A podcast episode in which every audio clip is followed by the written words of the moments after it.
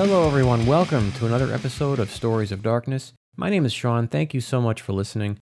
The story for this episode is from the revised edition of Clan Book Malkavian from White Wolf Publishing and was written by Ethan Skemp. I hope you enjoy. It was the consummation of a marriage. The vows were unspoken, of course. The courting had taken place long ago in the language of grants and internships rather than doses of cliched poetry. It had been patient and professional. Trust given out measure by measure as he let me further and further into the great work of his life. First, the gift of vitae, then the gift of responsibility, always rationed out with perfect reason, perfect control. It would have been unprofessional to shudder as we stepped into the operating theater, so naturally I did no such thing, although I felt certain that he wouldn't have interpreted it as fear. Why should I fear this place? Almost an old friend. It certainly would have been forward. The fluorescent lighting was no different, the polished steel table the same as it had been throughout years of procedures, case studies, and experiments. The catheter, the plastic drum, new of course, but hardly unsettling. No, the difference this time was anticipation. Delight, almost, but a show of such emotion would surely be embarrassing to him. And that would be unforgivable. The repetitive echoes of his shoes' soles against the floor bounced off the walls. As I slid off my lab coat, I lowered my head and closed my eyes. Time for the game to begin again. He had taught me a trick of superhuman hearing some time ago, and I'd been so flustered by how hard it was to learn that I felt sure he'd turned me out before I grasped the secret. But when I finally heard for the first time, that was when the game began. Clack, clack. He was beginning his circuit of the theater, always attentive for the slightest foreign element, the least chance of chaos. Clack, clack. At the left edge of the one way mirror now, scrutinizing the seams. Clack, clack. Halfway across the mirror now. Can he see me through the reflection of the observation booth on the other side? He's never said, but he must be able to. Clack, clack. The far end now. Clack, and a pause. My smile faded. What had he found? And then there it was, the squeak of cloth, certainly his handkerchief on metal. Clack, clack. The circuit began again. I'd be deluding myself if I thought that the Vitae induced sensory amplification allowed for as complex a sensory mechanism as echolocation. But this theater was home, more so now than the house I'd grown up in or the apartment I slept in. To be frank, I believe last year I'd slept late hours at the lab as often as I'd managed to crawl into an actual bed. We'd run so many case studies in here that I knew every corner, every inch of the equipment better than I knew my own bedroom. And I'd watched Dr. Netchurch pace the room just like this before every study, before every procedure. That was the game. To see him as he must be, to watch every footstep with my eyes shut tight, to see him crinkle his brow just slightly with every pause, with every possible imperfection. At the risk of dropping all objectivity, it was frankly exhilarating. Ten more steps and he'd be within arm's reach once more. Clack, clack. His pace picking up just a little now as he becomes more certain that nothing's amiss. Clack, clack, clack, clack. By the cabinet now.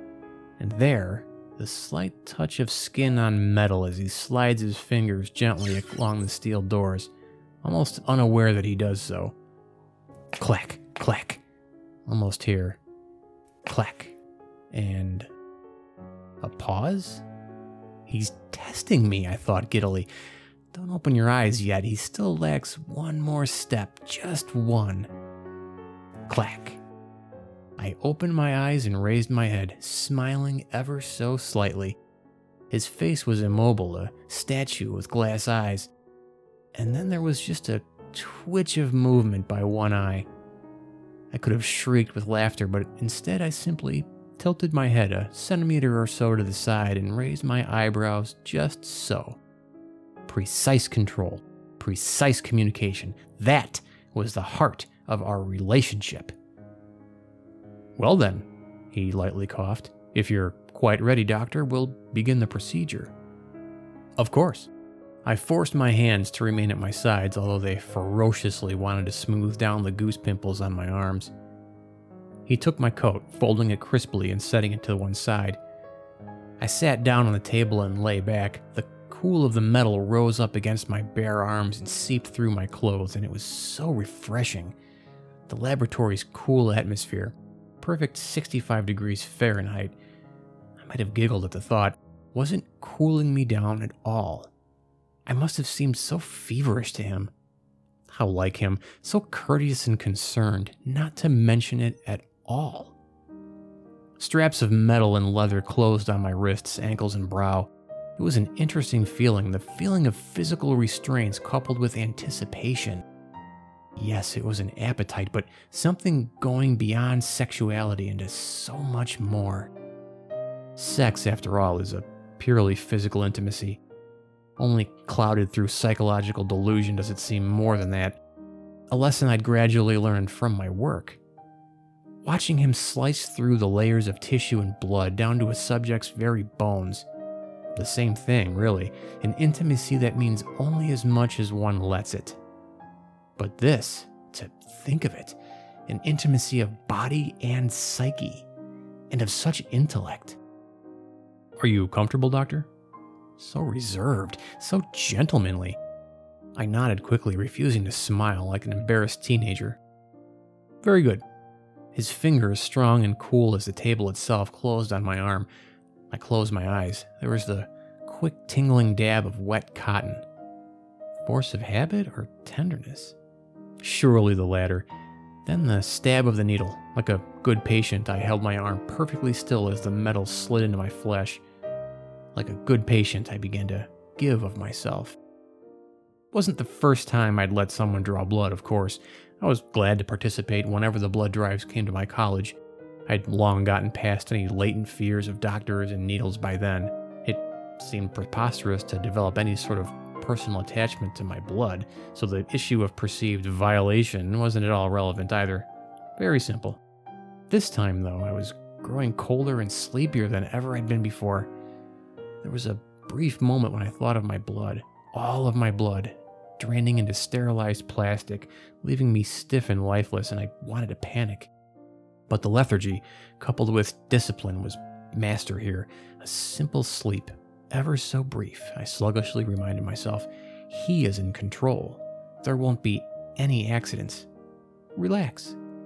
And above all, remember, we would never get another chance at a professional objective observation of the transition from ghoul to to Cainite. And relax I did, and I set myself to remember. Scientific observation began to fail me, though. I would have been disappointed in myself, but as the drowsiness grew, I couldn't muster any focused emotion. My heart rate slowed, my pulse beat lethargically, my mind drifted, and I let it.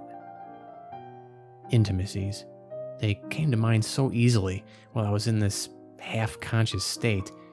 And in this state, so easy to see them from outside, to analyze myself objectively. My cravings for an intimate connection to another person were wholly typical of the norm, I suppose.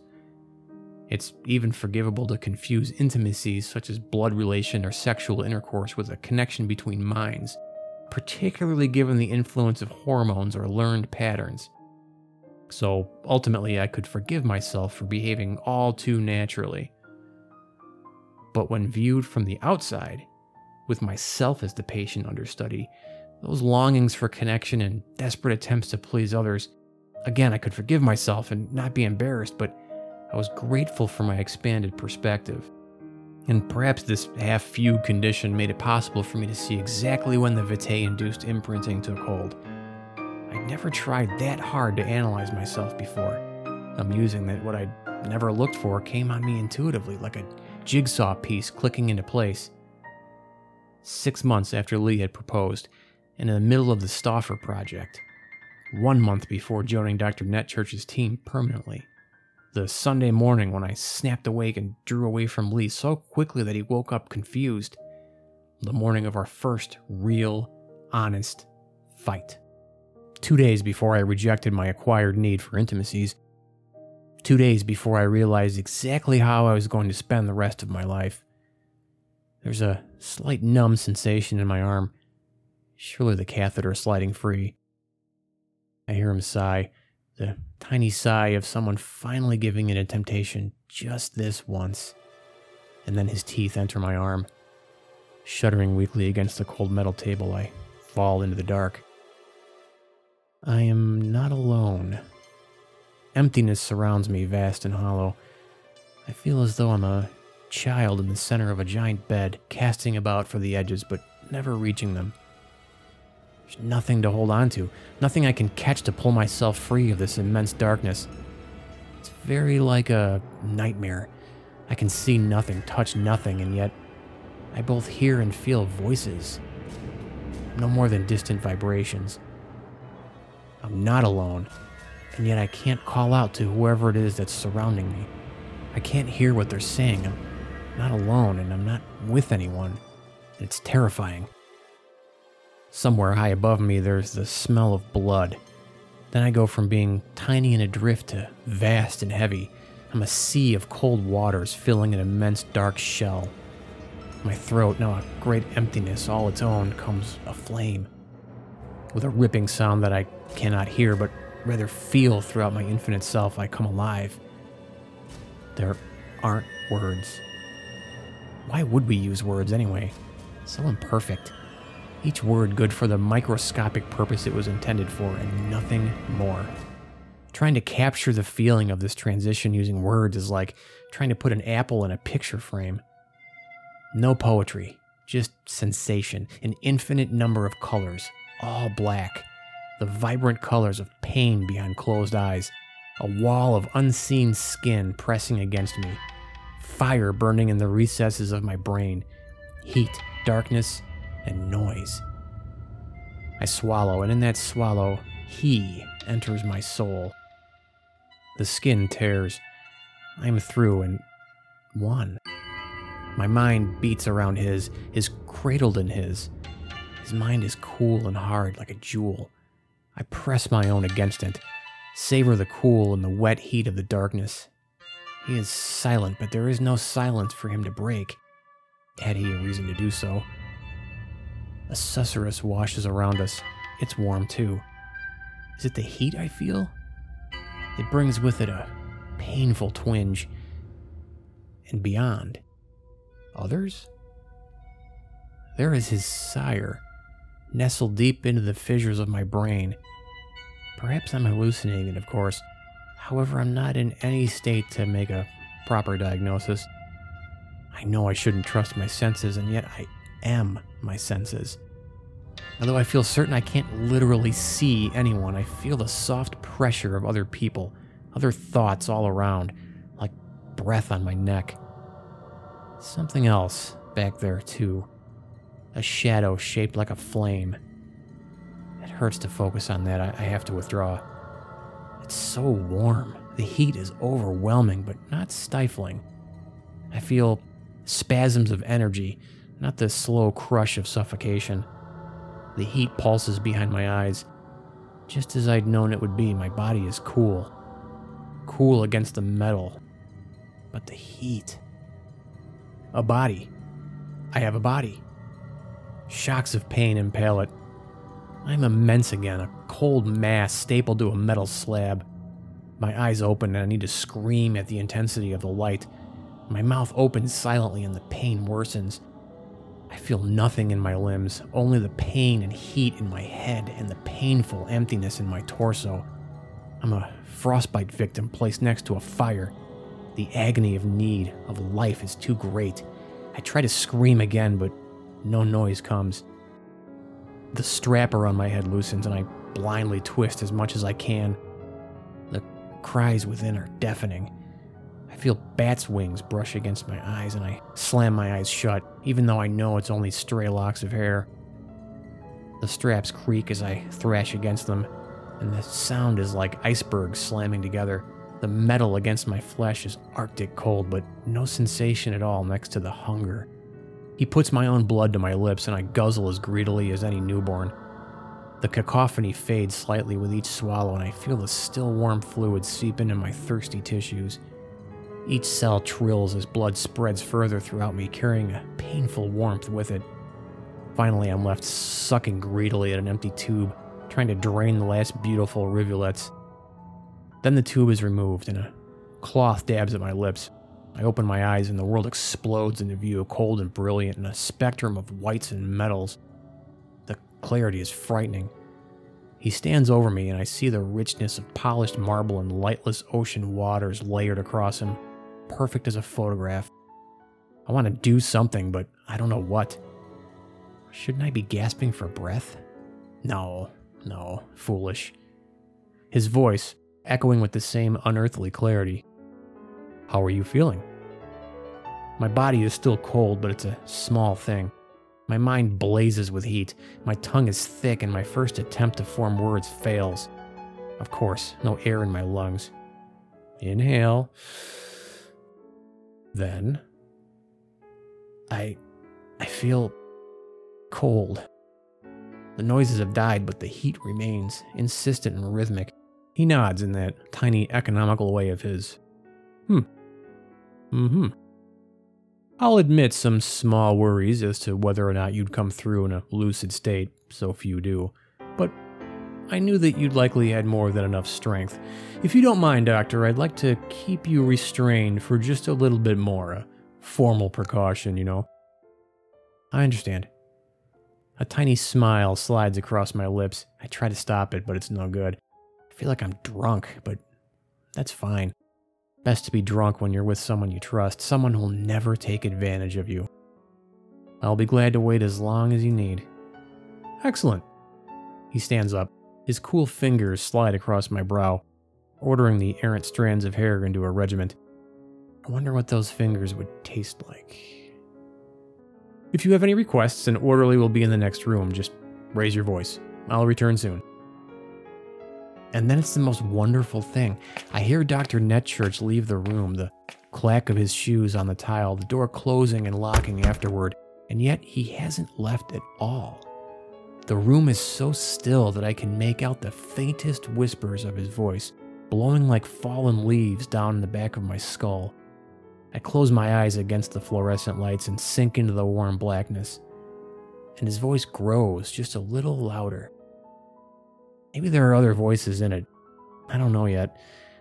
But I have time to listen in the darkness until he comes back and undoes the straps and helps me up and we walk out of the laboratory into this incredible new existence. This marriage of minds enfolded into the loving, cruel heat of our blood. Words can't express. But then again, who needs words?